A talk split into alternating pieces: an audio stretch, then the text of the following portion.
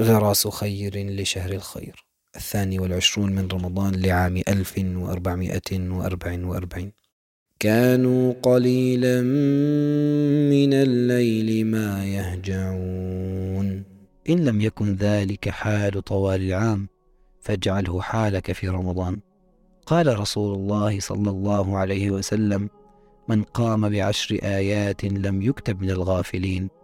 ومن قام بمئة آية كتب من القانتين ومن قرأ بألف آية كتب من المقنطرين.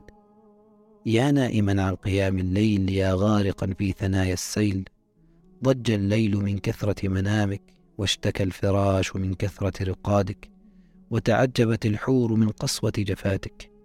فأحب من يحبك واشتغل بمن يشتاق إليك.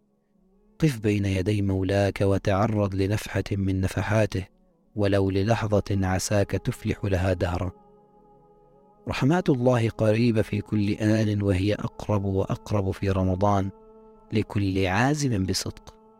وقيام الليل بعشر آيات فحسب كاف ليخلع عنك ثوب الغفلة.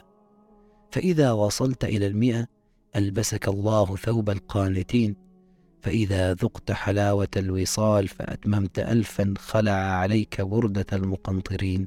سبحانه ما أعظم كرمه وما أسخى جوده. واعلم أنك إذا لم تقدر على قيام الليل خاصة في شهر الخير اعلم أن حالك كما قال الفضيل بن عياض إذا لم تقدر على قيام الليل وصيام النهار فاعلم أنك محروم مكبل كبلتك خطيئتك. أقبل على لحظات السحر بشوق وبعزم الوقوف بين يديه خاشعة فإذا صدقت نيتك وصح عزمك فتأكد أن أي شيء سيوقظك. اضطراب ريح بكاء طفل مواء قطة. فإن حدث ولم تقم فلا تحزن فإنما تصدق الله عليك.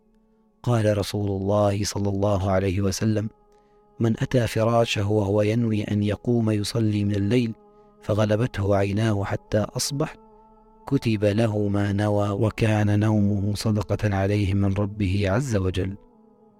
فهي ليالي الخير جاهزة الحصاد فحذاري من أن تضيعها وحذاري من أن يجدك ربك حيث نهاك فيها.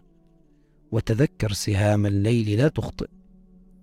ورب ركعة في ظلام الليل أحيت قلبا وغفرت ذنبا وسترت عيبا. ورفعت مقام صاحبها في عليين.